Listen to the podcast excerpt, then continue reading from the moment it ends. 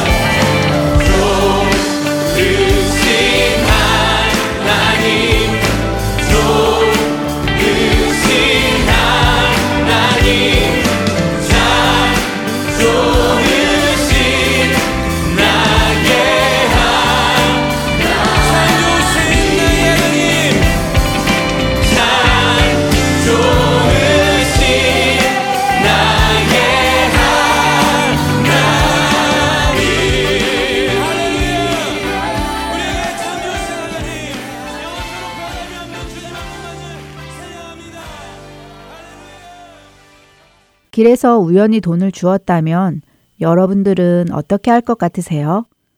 더욱이 그 돈이 적은 돈이 아니라 큰 돈이라면 말입니다. 짧은 순간이라도 여러분의 마음 안에 갈등이 있을 것 같지 않으세요? 오늘은 자녀들과 정직함에 대해 대화를 나누어 보세요. 먼저 이런 질문으로 아이들과 대화를 시작해 보는 건 어떨까요? 누군가 잃어버린 물건을 주었을 때 그 물건의 주인을 찾아주는 것이 옳은 일인지 아닌지 말입니다. 만일 주인을 찾아주는 것이 옳은 일이라면 그건 무엇에 근거해서 정할까요? 맞습니다. 당연히 하나님의 말씀이지요. 그렇다면 하나님께서는 누군가의 잃어버린 물건을 찾거나 주었을 때 어떻게 하라고 가르치실까요? 신명기 22장 1절에서 3절의 말씀을 자녀들과 함께 읽어보세요. 그 안에서 답을 찾으실 수 있을 것입니다. 그리고 나서 두 번째 질문을 해보세요. 누군가 잃어버린 물건을 찾아주는 것은 하나님께서 명하신 당연한 일인데 이 당연한 일을 하고 상을 기대하는 것이 옳은 일인가 하는 질문입니다. 세상에서는 누군가의 잃어버린 물건을 찾아주면 상금을 주기도 하고 때로는 찾은 물건의 몇 퍼센트를 떼어주도록 법으로 규정하기도 하지요. 왜 그럴까요? 왜 당연한 일을 했는데 상금을 주거나 보상을 해줄까요? 그 이유는 너무 쉽습니다. 그것은 세상에서는 그 일이 당연하지 않기 때문이죠. 세상은 정직한 것이 좋다고 이야기는 합니다만 정직함을 요구하지는 못합니다. 누군가의 물건을 주었을 때 그 물건을 찾아주는 일은 좋은 일이지만 꼭 그래야 하는 것은 아니지요. 그렇기에 세상에서는 그런 일을 할 때 거기에 대한 상을 주는 것입니다. 하지만 이것은 세상의 가치관입니다. 세상은 선하지 않기에 선한 일을 하면 상을 받게 되지요. 그러나 하나님 나라는 어떤가요? 누군가 잃어버린 것을 찾아주는 것이 너무 당연한 일이기에 그 당연한 일을 하고도 상을 기대할 이유가 없는 것이죠. 아주 쉽게 예를 들어보면 내가 배가 고플 때 밥을 먹었다고 해서 상을 기대할 사람이 있을까요? 배가 고플 때 밥을 먹는 것은 아주 당연한 일입니다. 누군가의 물건을 주었을 때 그 주인을 찾아주는 건 역시 당연한 일입니다. 그러나 욕심이 있고 악한 마음이 있는 사람은 누군가의 물건을 주었을 때 내가 가질까 하는 유혹이 떠오르지요. 이렇게 서로 다른 세상의 가치관과 하나님의 가치관을 우리 자녀들에게 비교해 주세요. 우리가 선한 일을 하는 것은 상을 받기 위함이 아니라 선한 일을 하는 것이 당연하기 때문이라는 것을 말입니다. 그리고 당연한 일을 하는 사람은 상을 기대할 이유가 없는 것이죠. 그런데 그렇게 상을 기대하고 있지 않는데 하나님께서 잘했다 정직한 내 아들아 내 딸아 이렇게 하시며 상을 주신다면 우리의 반응은 아닙니다 하나님 제가 해야 할 일을 했을 뿐입니다 라고 말씀드릴 수 있는 것이죠. 그리고도 하나님께서 상을 주실 때 우리는 정말 감사하게 그 상을 받을 것이며 그 상이 나의 뽐냄이 아니라 하나님의 은혜임을 고백하게 될 것입니다. 여호와를 사랑하는 너희여 악을 미워하라. 그가 그의 성도의 영혼을 보전하사 악인의 손에서 건지시느니라. 의인을 위하여 빛을 뿌리고 마음이 정직한 자를 위하여 기쁨을 뿌리시는도다. 의인이여 너희는 여호와로 말미암아 기뻐하며 그의 거룩한 이름에 감사할지어다. 시편 97편 10절에서 12절의 말씀입니다. 주안의 하나 오부 이제 다음 순서들로 이어드리겠습니다. 먼저 Let's Read the Bible 함께 하시겠습니다.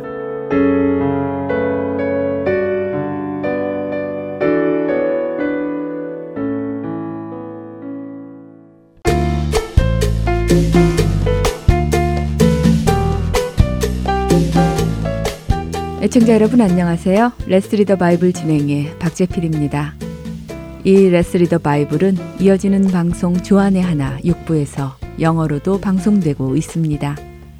자녀들과 함께 말씀을 나누며 성경적으로 양육하기 위해서 이렇게 부모님들을 위해 한국어로 방송되고 있는 것인데요. 오늘 자녀들이 배울 성경 본문은 누가복음 11장 1절에서 13절의 말씀입니다. 여러분의 부모님은 여러분이 원하는 일을 다 들어주시나요? 예를 들어 여러분이 가지고 싶어 하는 것을 다 사주시고 먹고 싶어 하는 것 다 사주시고 하고 싶은 일을 다 하게 해 주시나요? 아마도 노라고 대답할 분들이 많을 것 같은데요. 못하게 하시는 것도 많고, 안 사주시는 것도 많고, 못 먹게 하는 것도 많고, 그렇지 않나요? 우리 부모님도 그러십니다. 그래서 부모님이 나의 요구를 들어주시지 않는 때를 만나면 기분이 좋지 않아지지요. 섭섭해지고 때로는 엄마 아빠가 나를 사랑하지 않는다고까지 생각되기도 합니다. 하지만 정말 그럴까요? 단지 부모님이 내가 원하는 것을 다 들어주시지 않는다고 해서 정말 부모님이 날 사랑하지 않는 것일까요? 혹시 왜 부모님이 다 허락해 주시지 않는지 생각해 본 적이 있으시나요? 만일 내가 요구하는 것이 나에게 좋은 것이라면 우리 부모님이 그것을 막으실 이유가 있을까요? 부모님이 해줄 수 없는 경우를 제외하고 말이지요. 우리를 사랑하시는 우리 부모님이 우리의 어떤 요구를 들어주시지 않을 때는 반드시 이유가 있을 것입니다. 그리고 그 이유는 우리의 유익을 위해서이고요. 자세한 것은 모른다 하더라도 이것은 분명합니다. 우리 부모님은 우리를 위하신다는 것입니다.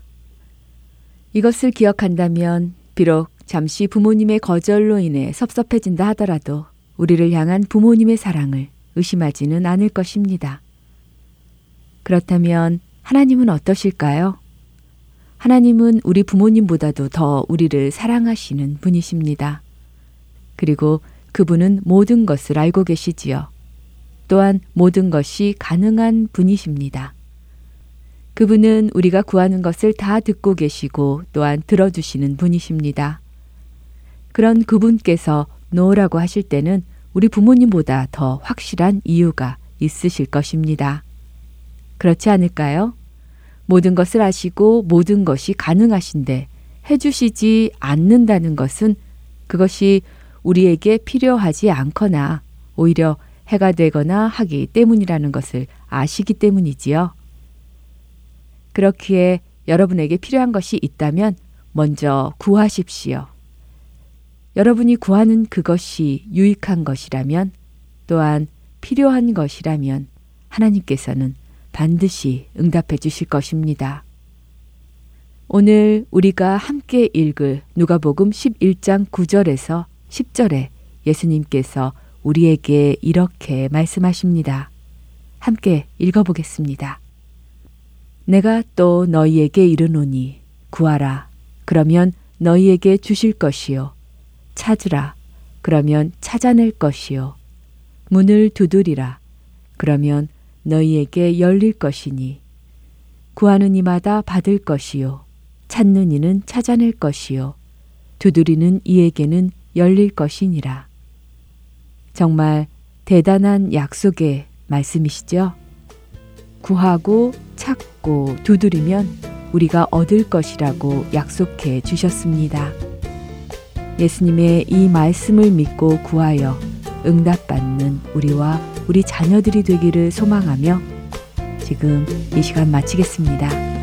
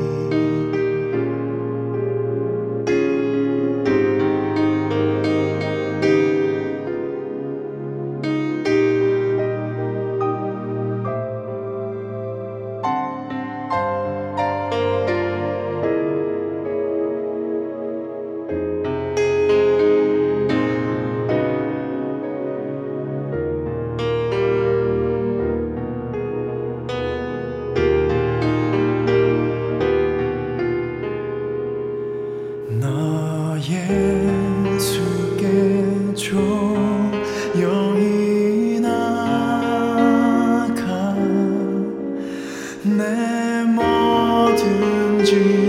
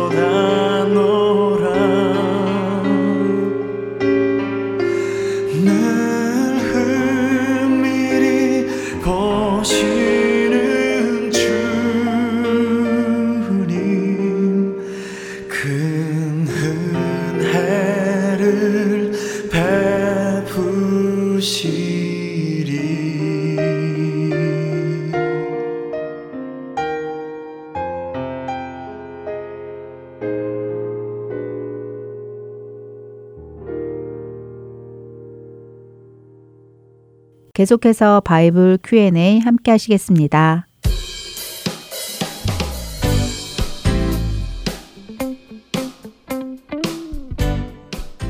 여러분 안녕하세요. 바이블 Q&A 진행의 강승기입니다.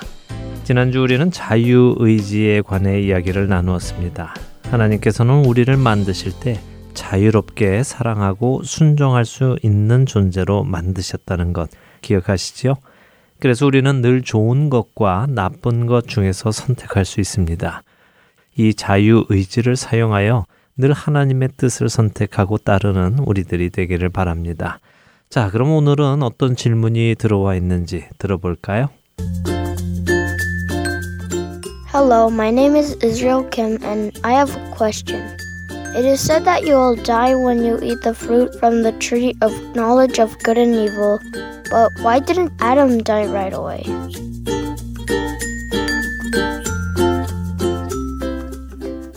네, 지난주 우리는 아담과 하와가 왜 죄를 짓게 되었는가 하는 이야기를 나누어 보았는데요. 오늘은 그 죄의 대가인 죽음에 관한 질문이군요. 맞습니다. 하나님께서는 분명 창세기 2장 17절에 동산에 있는 모든 나무의 열매는 먹어도 되지만 선악을 알게 하는 나무의 열매는 먹지 말라고 말씀하셨고요. 그것을 따 먹는 날에는 반드시 죽으리라 라고 말씀을 하셨습니다. 그런데 왜 선악과를 따 먹은 아담과 하와는 죽지 않았을까요? 자, 그 답을 함께 생각해 보지요. 여러분들은 죽음이란 무엇이라고 생각을 하십니까? 사람이 죽는다는 것은 무엇일까요? 세상에서 죽음을 뜻할 때는 더 이상 숨을 쉬지 않고 심장이 뛰지 않는 상태를 뜻합니다. 의학적인 죽음을 죽음이라고 표현하지요. 죽음을 이렇게 의학적인 죽음으로 생각하는 우리들은 하나님께서 아담에게 선악을 알게 하는 나무의 열매를 따먹으면 네가 반드시 죽을 것이다라고 하셨을 때 아담이 선악과를 따먹자 말자 심장이 멈추어 죽는 의학적인 죽음을 받을 것이라고 기대를 하고 있습니다. 하지만 그는 그렇지 않았죠. 바로 이런 이유로 오늘과 같은 질문이 나오는 것입니다. 그런데 이런 질문은요, 우리가 성경적인 죽음이라는 단어의 의미를 알지 못해서 생기는 질문입니다. 성경에서 말씀하시는 죽음은 의학적인 숨이 멈추는 죽음을 뜻하는 것이 아니라요, 분리되다, separation을 의미하는 것입니다. 떠나다, 멀어지다 하는 의미를 가지고 있죠. 히브리어로는 무트라고 하는데요. 세상의 죽음이 육신의 멈춤을 뜻하는 것이라면요. 성경의 죽음은 떠나는 것을 의미합니다. 세상의 죽음이 끝을 의미한다면 성경의 죽음은 또 다른 시작을 뜻하기도 하지요. 조금 더 쉽게 설명을 해드려 볼까요? 세상은 한 사람이 죽으면 그의 육신이 땅에 묻혀 끝나게 됩니다. 그러나 성경에서 한 사람이 죽으면 그의 영혼이 그의 육신을 떠나게 됩니다. 그리고 그 영혼은 다른 곳으로 가게 되지요. 영혼의 삶이 시작되는 것입니다. 그리고 이 영혼은 우리가 알듯이 마지막 날에 하나님 앞에서 심판을 받게 됩니다. 그 심판의 날 죄인들은 두 번째 죽음을 맞게 됩니다. 요한계시록 20장 14절과 15절은 생명책에 기록되지 못한 자는 불못에 던져질 것이며 그것이 둘째 사망이라고 말씀하십니다. 요한계시록에서 말씀하시는 이 두 번째 사망이 숨이 멈추는 그런 죽음일까요? 아니지요. 둘째 사망은 하나님의 임재에서 떠나게 되는 것을 말합니다. 영원히 말이죠. 이것이 두 번째 사망입니다. 그래서 성경의 죽음은 떠나는 것을 의미합니다. 자, 이렇게 성경의 죽음이 떠나는 것이라는 것을 이해하고 우리가 다시 창세기 3장을 본다면 우리는 선악과를 따먹은 아담과 하와에게 죽음이 임한 것을 알 수 있습니다. 그렇죠? 그들이 선악과를 따먹은 날 어떤 일이 일어났습니까? 창세기 3장 24절을 읽어드리겠습니다. 이같이 하나님이 그 사람을 쫓아내시고 에덴 동산 동쪽에 그룹들과 두루 도는 불칼을 두어 생명나무의 길을 지키게 하시니라. 아담과 하와가 선악과를 따먹은 그날 그들은 하나님의 임재가 있던 에덴 동산에서 떠나게 됩니다. 쫓겨났지요. 그들에게 성경적인 죽음, 곧 떠남이 왔습니다. 그리고 그 육신도 죽을 몸이 되었고요. 이해가 되시죠? 그래서 오늘의 질문, 왜 아담은 바로 죽지 않았나요? 하는 질문의 대답은 그날 아담은 죽었다는 것입니다. 성경적인 관점에서 말입니다. 오늘 질문에 대한 대답이 충분히 되셨으리라 믿고요. 저는 다음 주에 또 다른 질문에 대한 답을 가지고 여러분들을 만나 뵙겠습니다. 안녕히 계십시오.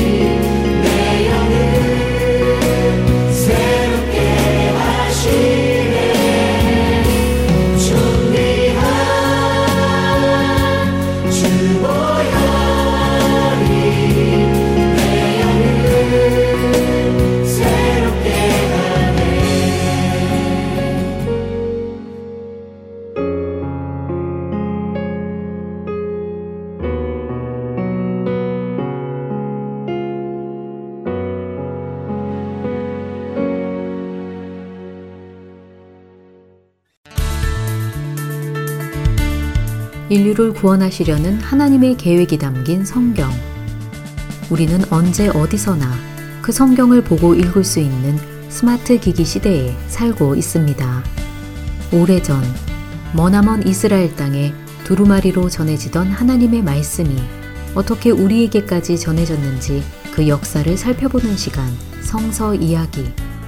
성경 번역의 역사를 살펴보며 구원의 하나님의 손길을 다시 깨닫게 해드릴 것입니다.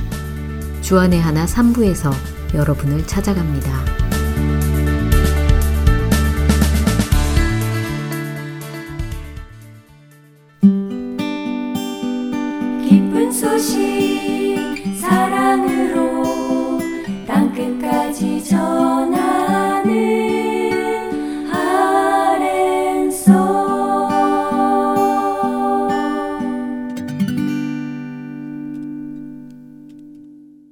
설교로 이어집니다. 아틀란타 한비전 교회 이요셉 목사님께서 요한계시록 1장 1절에서 8절의 말씀을 본문으로 갈수록 잘 되는 신앙이라는 제목의 설교 말씀 나누어 주십니다. 은혜의 시간 되시기 바랍니다. 하나님께서 이 자리에 계셔서 우리의 얼굴이 나타남을 우리가 이 자리에 있는 것을 정 말로 열렬히 기뻐하시는 걸 믿으시기 바랍니다. 저희들에게는 요한계시록 말씀이 꼭 필요합니다. 그 다음에 오늘 요한계시록의 첫 장을 엽니다만은 요한계시록 기록된 하나님의 말씀 가운데 말씀하시는 것도 이 책이 참 중요하다 이렇게 말씀하십니다. 그래서 한국에서 평양에서 목회하시고 어, 한국 목사로서는 일대 목사라고 말씀드릴 수 있는 길선주 장로님이 목사님이 되셨는데 그분 평생에 그런 말씀이 있습니다. 구약은 천 번에 읽으시고 그 다음에 신약은 뭐더 많이 읽으셨다. 그런데 요한계시록은 만 번 읽으셨다. 요한계시록을 읽으셨기 때문에 아마 그리스도인으로서는 가장 영광스러운 자리에 들어가셨습니다. 그것이 뭐냐면 순교의 자리입니다. 내가 죽고 싶어서 죽는 것이야 아무 소용이 없습니다. 그러나 말씀을 따라 살고 말씀대로 지키고 살고 그 길을 쫓아가다가 이 땅 가운데 죽임을 당하는 것은 우리 성경에서 말씀하시는 것처럼 영광 중에 영광입니다. 하나님의 가장 가까운 자리에 앉은 것이 분명합니다. 요한계시록을 만 번 읽으셨기 때문에 가능한 일이라고 저는 생각합니다. 오늘 그래서 어, 요한계시록을 열 때 우리 여러분과 저에게 큰 은혜를 주실 줄 믿습니다. 우리는 흔히 책을 사서 들고 읽을 때 우선적으로 생각하는 것이 있습니다. 그것이 누가 그 책을 썼느냐. 작가를 제일 먼저 생각합니다. 그렇죠? 누가 이 책을 썼느냐. 두 번째 그 책을 들으면 또 이걸 읽어야 될 것이냐 하고 판단하고 생각할 때 이 작가가 어떤 의도로 이 책을 썼느냐 하는 것을 생각하면서 그 책을 읽게 됩니다.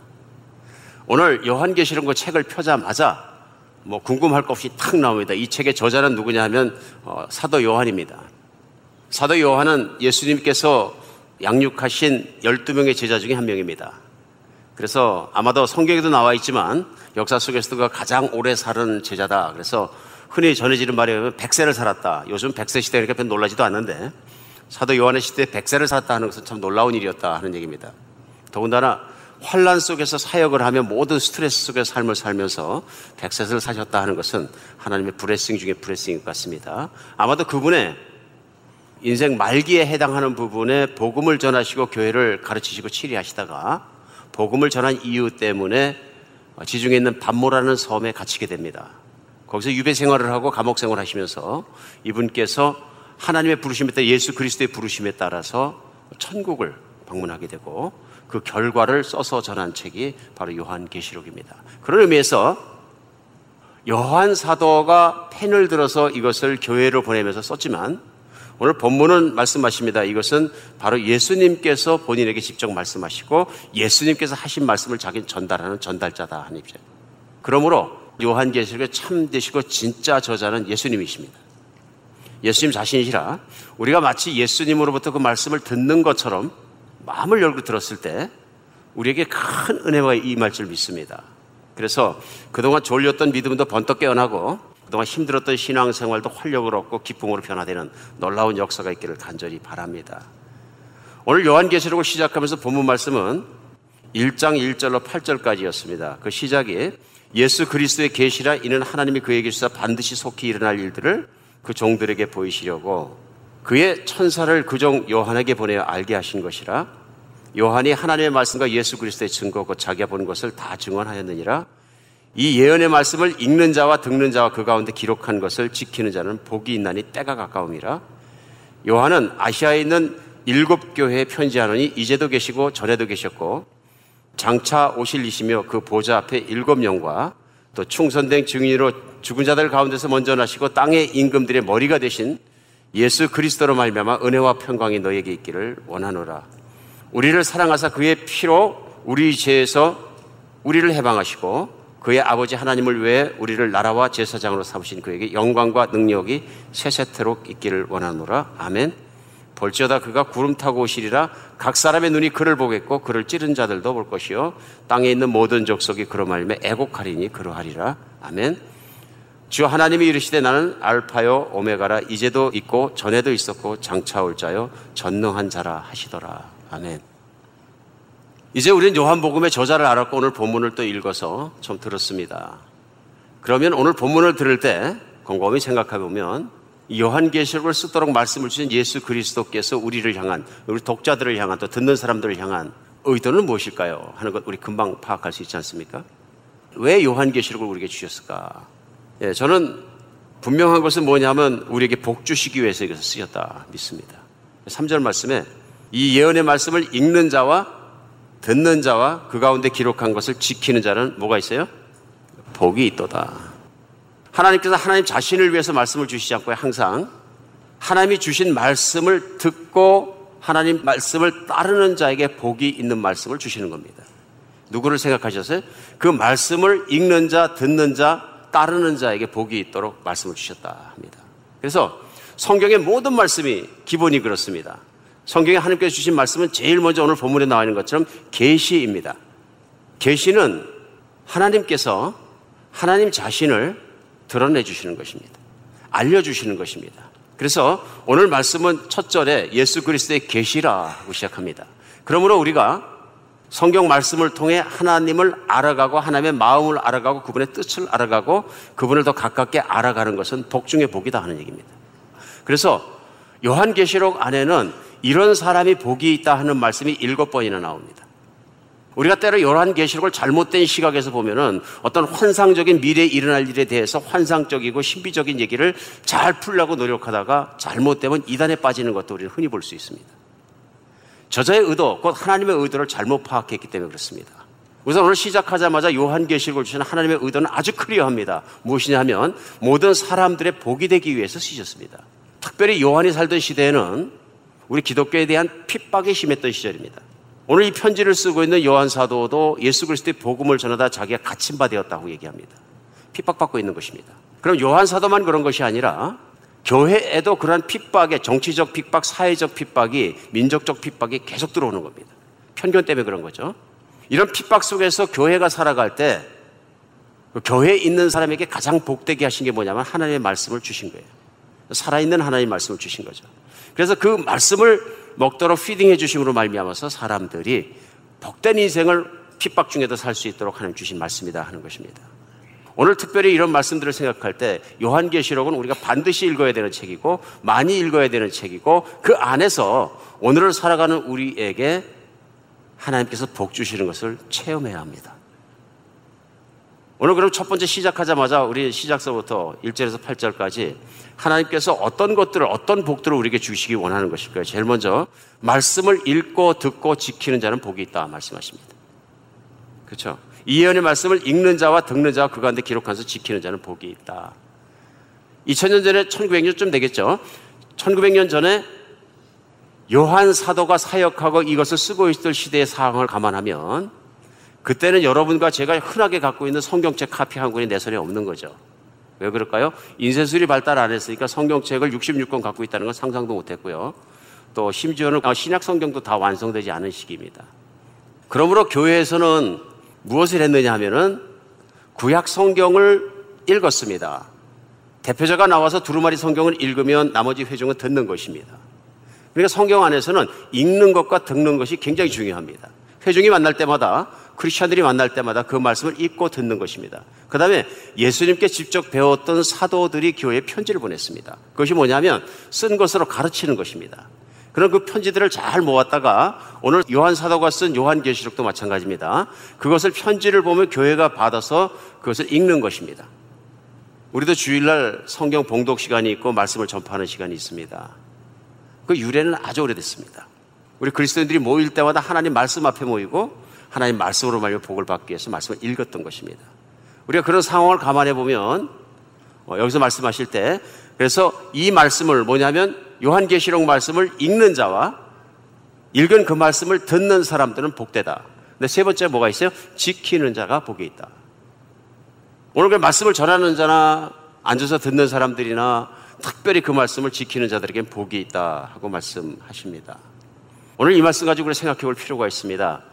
세상의 어떤 복보다도 하나님 말씀을 사랑하는 복을 받아야 합니다. 하나님 말씀을 사랑하는 복이 없어서 하나님 말씀을 내려놓으면은 은혜는 끝입니다. 어떻게 심하게 얘기하면 하나님과의 관계도 끝입니다. 저는 어, 요셉 목사가 너무 심하게 과격하게 얘기하는 거 아닙니다. 하나님의 관계도 끝입니다. 이스라엘 백성들이 하나님의 선택을 받았습니다. 언제 선택을 받았느냐 하면요. 물론 하나님의 마음에 작정하시고 창세 이전부터 이스라엘 민족을 통해서 세계를 복주시기 위해서 제일 먼저 이스라엘 민족을 선택하셨습니다. 그래서 그것을 드러내신 게 언제냐 하면은 이집트에서 정살이하고 있는 그들을 다 불러내서 광야를 내십니다. 그리고 시내산 앞에서 아주 중요한 일을 하시는데 무슨 일을 하시냐면 그 백성을 만나셔가지고 말씀하십니다. 너희들이 내 말을 듣고 따르면 너희들은 내 백성이 되고 나는 너희의 하나님이 되리라. 그때 이스라엘 전 백성이 한 목소리로 하나님을 향해서 맹세합니다. 우리가 하나님의 말씀을 다 준행하겠습니다. 그때 하나님께서 그 약속을 들으시고 그들의 약속과 언약과 그 고백을 기초로 해서 너희가 나의 백성이 되고 나는 너의 하나님이 되라. 그래서 우리 뭐라 그러냐면 그 백성을요, 언약의 백성, 약속의 백성이라고 얘기합니다. 뭐, 비교하긴 참 좀 그렇습니다만 우리가 결혼식 가면 제일 중요한 게 뭡니까? 그날 국수가 나오느냐, 설렁탕이 나오느냐 하는 겁니까? 아니죠. 주례 앞에서 둘이서 약속하는 거예요. 뭘로 약속합니까? 반지 끼워주고 약속하는 겁니다. 그래서 저는 주례할 때마다 얘기하잖아요. 누구나 얘기하겠지만 반지의 의미는 나는 영원히 당신을 버리지 않겠다는 충성의 맹세거든요. 헌신의 맹세거든요. 반지의 동그란 것은 영원한 끝이 없는 것을 의미하거든요. 참 중요한 일이죠. 그래서 이들이 서로 고백을 하고 약속을 하고 언약을 체결했기 때문에 주례는 회중을 향해서 선포할 수 있는 거죠. 이들이 부부가 된 것을 선포하는 것. 뭐를 기준으로 해서 서로의 약속을 통했어요. 커미트먼트. 똑같습니다.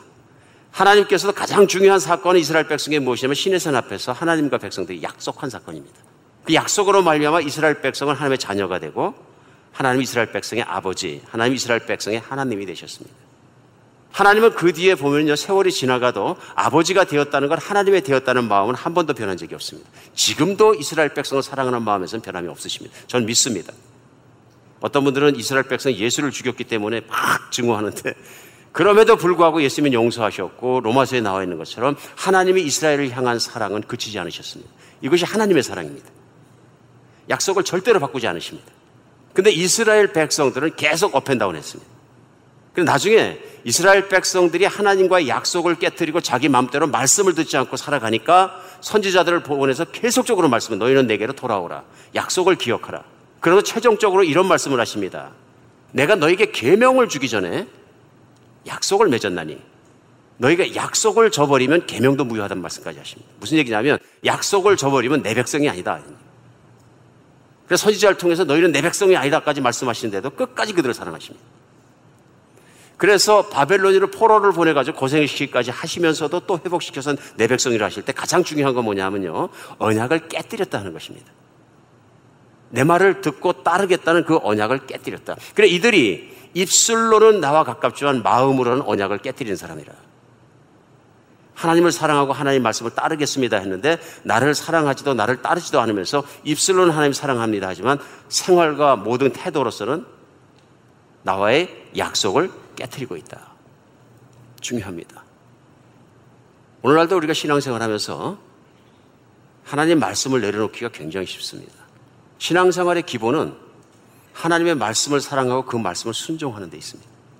근데 살다 보면 나도 모르는 사이에 말씀을 내려놓게 됩니다. 이제 그러다 보면은 내가 말씀을 얼마나 사랑하는 태도 보고 알 수 있습니다. 일단은 내가 말씀에 대해 하나님에 대해서 열정이 식어지면 주의를 말씀 듣는 태도도 식어집니다. 오늘 말씀의 3절에 하나님의 말씀을 읽는 자와 듣는 자와 특별히 그것을 행하는 자는 복이 있다. 근데 주일날도 말씀이 선포되면 우리 주님 예수 그리스도께서 말씀하신 말씀에 여러 가지 밭이 있습니다. 길가밭도 있고 자갈밭도 있고 가시덩굴밭도 있고 옥토밭도 있습니다. 말씀은 천국제이기 때문에 하나님 말씀을 하나님 말씀으로 받으면 유익합니다. 그리고 내 마음에 뿌리를 내리고 씨를 내립니다. 그런데 여러 가지 이유 때문에 우리는 그 말씀을 못 받아들일 때가 많이 있습니다. 말씀을 대하는 나의 태도, 그것이 곧내 신앙생활을 결정합니다.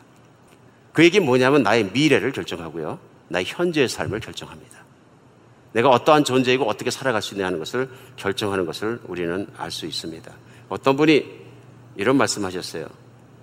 어, 성급한 사람아 조용히 앉아서 욥과 교제하라. 완고한 사람아 베드로와 모세의 기사를 자세히 읽으라. 유약한 사람아 엘리야를 만나라. 마음에 노래가 없는 사람아 다윗에게 들으라. 정치가가 된 사람아 다니엘, 다니엘서를 읽으라. 실망과 암흑에 빠진 사람아 이사야서를 읽어라. 마음이 차가워진 사람아 사랑의 사도 사도 요한을 가까이 하라. 신앙이 열버진 자여 바울을 주의해서 보라. 아니란 자리에 있는 자여 야고보서를 잊지 마라. 장차 소망을 잃은 자여 요한계시록을 읽으라. 참 마음에 닿는 말입니다. 하나님 말씀을 가까이 하고 하나님 말씀에 달고 늘 하나님 말씀을 하루라도 안 피면 헛헛해서 견딜 수 없는 건 큰 복입니다. 왜냐하면 하나님 말씀을 열면 이런 모든 우리의 삶에 필요한 하나님 말씀들이 살아서 내 안에 역사하게 되거든요. 오늘 이런 거 생각해 봤을 때 우리에게 정말 중요한 것은 내가 하나님 말씀을 사랑하는 마음이 있느냐 하는 것을 하나님 앞에서 솔직하게 점검해 봐야 될 것 같습니다. 나는 하나님 말씀을 얼마나 사랑합니까? 하는 것입니다. 이제는 우리가 한 번 더 점검할 때가 됐습니다. 나는 하나님 말씀을 사랑하는가? 뭐 천 번 읽자는 얘기는 안 하겠습니다. 천 번 읽으면 좋죠. 그러나 하나님 말씀 붙잡고 내가 늘 그 말씀에서 살아가는가 너무 중요합니다. 네, 세상에 정말로 복 중의 복은 성경에 나와 있는 것처럼 하나님 말씀이 꿀처럼 달아지는 복입니다. 오늘 묵상을 하고 오늘 하나님 말씀 읽고 내일 거리가 기다려야 되는데 내일까지 좀 기다리기가 좀 힘든 것. 이거 큰 은혜 받으신 분입니다. 근데 한동안 안 먹었더니 한동안 안 읽었더니 한 달이 지나갔는데 궁금하지 않다. 큰일 난 거죠. 이건 더 큰일 난 거면 내가 성경을 전에 몇 번 읽었더니 다 아는 것 같다. 큰일 난 겁니다. 하나님 말씀을 붙들고 책을 열고 내가 읽는 것이 참 중요합니다. 오늘 저는 다시 한번 강조하고 싶습니다. 하나님은 우리 모두가 복받은 사람이 되기 위해서는 권장하고 있습니다. 성경책을 읽어라 말씀하시는 거예요. 두 번째는 성경책을 생각하라. 그리고 성경책에 있는 대로, 말씀에 있는 대로 따라 살아라. 그러면 복이 있다. 다시 한번 강조하시는 것입니다. 교회에서 하는 가장 큰 또 중요한 일 중에 하나는 뭐냐면 예수 그리스도의 제자가 서는 것입니다. 다른 어떤 일보다도. 그렇죠? 근데 예수 그리스도의 제자라 하면 참 제자를 얘기합니다. 우리 요한복음 8장 31절 42절에 보면 예수님께서 예수님을 따르고 믿는 유대인들에게 말씀하십니다. 너희가 내 말에 거하면 참 내 제자가 되고. 근데 그것을 들은 대상이 누구냐면 예수님을 따라다니는 사람들이었어요. 참 내 제자가 되면 진리를 할 텐데 그 진리가 너희를 자유케 하리라. 이 말씀에 선포된 끝에 요한복음 8장에 되면요. 갈립니다. 참 제자와 가짜 제자가 갈려버립니다. 근데 이분들이 질문합니다. 우리는 자유할 필요가 없는데 뭘 자유하라는 얘기입니까? 좋은 질문입니다. 예수님 말씀하십니다. 너희가 죄를 지을 때마다 다 죄의 종이니라. 못 알아들으니까 나중에 얘기합니다. 하나님을 대적하는 죄는 마귀에게서 시작된 것인데 네가 다 마귀의 자식이니라. 기분이 나빠지기 시작했습니다. 예수님을 따르다가도 말씀이 못 받아먹고 이해 못하고 기분이 나쁘니까 예수님과 적이 돼버립니다. 그래서 요한복음 8장의 끝은 어떻게 끝나느냐면요. 이들이 돌을 들어 예수 그리스도를 쳐서 죽이려 하거늘 예수께서 피하여 그들 가운데 빠져나가시니라. 무서운 말씀입니다. 그래서 교회 안에 참 예수 그리스도의 제자가 서는 것은 굉장히 중요한 것입니다. 예수 그리스도의 말씀을 가슴에 담고 사랑하고 그대로 살아가는 사람이 참 제자입니다. 내 말에 거하면 참 제자가 된다고 말씀하셨어요. 그러니까 성경은 창세기부터 끝나는 요한계시록 오늘 말씀 나는 끝에까지가 뭐냐면요. 하나님의 말씀을 듣고 지키는 자가 복이 있다. 말씀을 사랑하는 건 얼마나 큰 복인지 모릅니다. 예수님의 제자가 되는 것도 똑같습니다. 제자 훈련할 때 저도 행복하고 훈련 받는 훈련생들도 전체적으로 행복해 보입니다. 또 많은 분들이 훈련 받으면서 그래서 하나님과 관계 속에 행복한 것을 고백하십니다. 그런데 제자 훈련이 끝나고 나면 한 달 한 달 갈수록 얼굴색이 좀 달라지시는 것을 가끔 발견할 수 있어요. 이분이 막 기쁘고 막 좋았었는데 정말 어두운 표현은 발이 붕붕 뜨는 것 같았는데 한 달, 두 달 지나감에 따라서 뭔가 심각해지고 어두워지고 흐려지고 그런 모습을 볼 수 있어요. 제가 걱정합니다, 목회자로서. 왜 그런 일이 일어나느냐? 성경 안 읽어서 그렇습니다. 자꾸 이제 하루 빠지고 이틀 빠지고 일주 빠지고 이주 빠지다 보면 내려가는 것 같습니다. 말씀 사랑하는 여러분과 제가 되었으면 좋겠습니다. 오늘 본문은 분명히 말씀하십니다. 이 말씀을 읽고 듣고 행하는 자는 복이 있다. 복이 있는 하나님의 사람이 되십시오. 오늘 두 번째 전하는 복이 있습니다. 예수님의 재림을 고대하는 사람은 복이 있습니다. 7절 보겠습니다. 볼지어다 그가 구름 타고 오시리라 각 사람의 눈이 그를 보겠고 그를 찌른 자도 볼 것이요 땅에 있는 모든 족속이 그로 말미암아 애곡하리니 그러하리라 아멘. 환란이 지나가는 사람들에게 환란이 지나가는 교인들에게 가장 큰 위로는 뭐겠습니까? 이민 갈 날이 멀지 않았다고 합니다. 그렇죠? 이민 갈 날이 멀지 않았다. 너의 손에 비행기 티켓이 있고 그 이민 갈 날짜가 하늘에서 통보가 올 것인데 하시라도 이제는 이민 갈 건데 그때 예수 그리스도 오신다는 메시지를 정해 준 거예요. 너를 지옥 같은 세상의 삶 속에서 천국으로 옮겨 놓겠다. 그 천국은 예수 그리스도가 왕 되신 나라예요. 이 세상에 제일 좋은 나라는요. 가장 선하고 가장 능력 있고 가장 훌륭한 분이 왕 되신 나라예요. 그러니까 우리가 그리스도인의 삶을 살아가면서 점검해 봐야 되는 거죠. 나는 복이 있는가 점검했을 때 말씀을 얼마나 사랑하는가. 그렇죠? 두 번째, 나는 그분이 다스리시는 그 천국의 이민 가는 날짜를 얼마나 기다리고 있는가. 이게 진짜 신앙입니다. 오늘 도전이 되신다면 내 신앙에 대해서 한번 생각해 보시기 바랍니다. 나는 죽는 날을 얼마나 간절히 바라고 있는가. 죄송합니다. 개인적인 정말이죠. 예수님 얼굴을 보게 되는 날입니다. 나는 예수님이 재림하시는 것을 얼마나 실제로 사모하고 있는가. 이게 신앙의 현주소입니다. 내 믿음의 레벨입니다. 어떻게 보면. 왜냐하면 세상을 사랑하면 하나님의 사랑이 그 가운데 있지 않다고 말씀하신다고 요한은 요한일서를 통해서 말씀합니다. 근데 만약에 그 날짜를 내가 안 기다리고 있으면 이 말씀이 이해가 잘 안 갑니다. 아, 세상 무조건 내 거부해. 그런 말씀이 아닙니다. 예수님께서 왕 되시고 다스리시는 나라가 너무 좋고 기대가 되고 거기 살고 싶기 때문에 거길 내가 악망하기 때문에 이 땅에 있는 나라에서 사는 동안은 내가 고통스럽고 구질구질 참겠다 하는 것입니다. 근데 내가 가고 싶은 나라가 간절하게 없으면 이 땅이 좋아집니다. 요한 시대의 사도 요한 시대의 가장 큰 문제는 핍박이었습니다. 정치적으로 사회적으로 핍박이 들어와서 교회와 교인들을 괴롭히는 문제였습니다. 편견을 가지고. 오늘날 가장 심각한 문제는 핍박이 아니라 유혹입니다. 유혹. 그 유혹이라는 게 뭐냐 하면 마치 세상이 즐길 만하고 세상에 있는 것이 전부인 것처럼 자꾸 기독교인들을 부추기는 일입니다. 성경은 분명히 세상이나 세상에 있는 것을 사랑하지 마라. 그것을 사랑하면 하나님의 사랑이 그 안에 내 안에 있지 않다. 말씀하신데 이것이 부담스럽게 느껴지는 거. 아니 세상에서도 좀 인조하고 잘 살고 하나님 나라 가서도 잘 살고 그럼 왜 안 되나요? 얘기합니다. 안 될 거 없습니다. 근데 중요한 질문이 있습니다. 당신은 얼마나 예수 그리스도께서 왕대 다스리는, 다스리시는 그 천국을 사모하고 계십니까? 우리 선교사님 여기 요번에 오셔서 이집트 가셨다가 선교 보고 하시면서 말씀하셨어요. 이집트 사람들은 미국을 천국이라고 생각해요. 저 그 말 믿습니다. 어떤 나라 분들은 미국에 산다는 것 그 자체만으로도 천국 간다고 생각합니다. 그러니까 누가 누가 어떻게 해서 미국 가는 티켓이 생기고 영주권을 받을 수 있는 길이 생겼다 그러면 굉장히 황홀해집니다. 그렇겠죠? 그러고 나서 그분들이 그 나라에서 어렵지만 계속 살아갈 때도 미국 이민 간 날짜가 1년 남았다면 그 1년은 기다릴만 합니다. 그리고 나서 그 1년 동안 이집트에다 뭘 막 쌓지는 않습니다. 미국 준비를 하고 있죠. 맞습니까?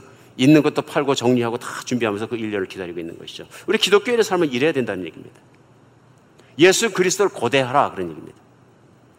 우리가 아는 것처럼 사우디아라비아는 전통적으로 왕이 다스린 나라입니다. 뭘 생각했냐면요. 세상에 좋은 시스템이 뭐냐 하는 것을 생각하는 것입니다. 뭐 종교 다 떠나서요.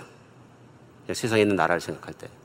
사우디 아라비아만큼 조금 떨어지지만 그만큼 매장량을 갖고 있는 나라가 베네수엘라예요. 남미에 있는. 세계 2등이에요. 베네수엘은 지금 이 시간에 먹을 것이 없어서 아이들을 먹을 것이 없어서 아프리카의 기아처럼 애들이 바짝 말라가지고 눈만 탁 튀어나와서 쓰레기통 뒤지고요. 어마어마한 석유를 가지고 있어요. 그들이 한 건 뭐냐면 인기주의예요. 파퓰리즘을 시행했는데 사회주의를 시행했는데 부를 골고루 나눠, 나눠 갖고 살자. 그럼에도 불구하고 그 나라가 엉망진창이 됐고 독재 국가가 됐고요.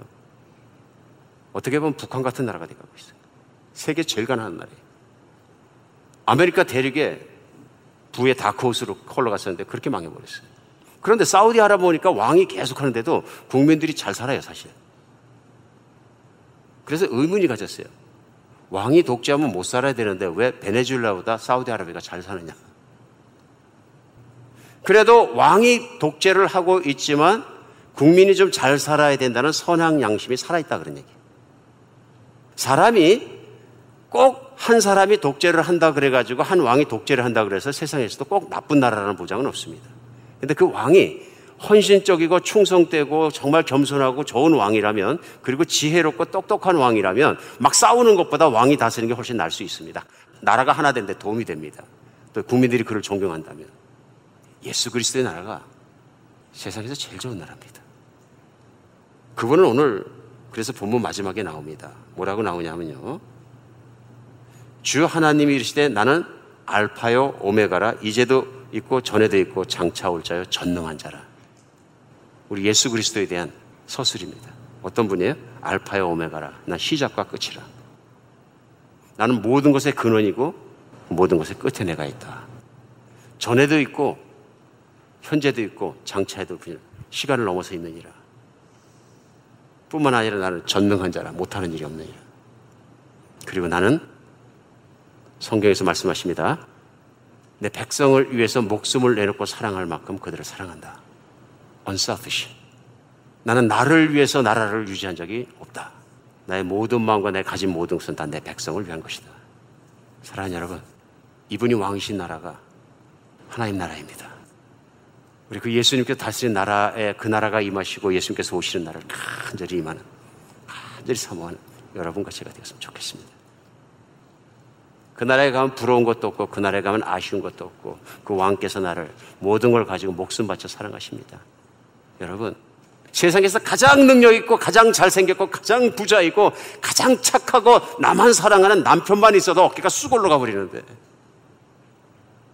세상에서 가장 이쁘고 가장 헌신적이고 가장 정말 남자를 행복하는 아내와 살아도 쑥 올라가는데 예수님이 우리를 너는 나의 신부라고 그러십니다. 우리 그 나라를 삼하고 기다리는 여러분과 제가 됐으면 좋겠습니다. 주의 나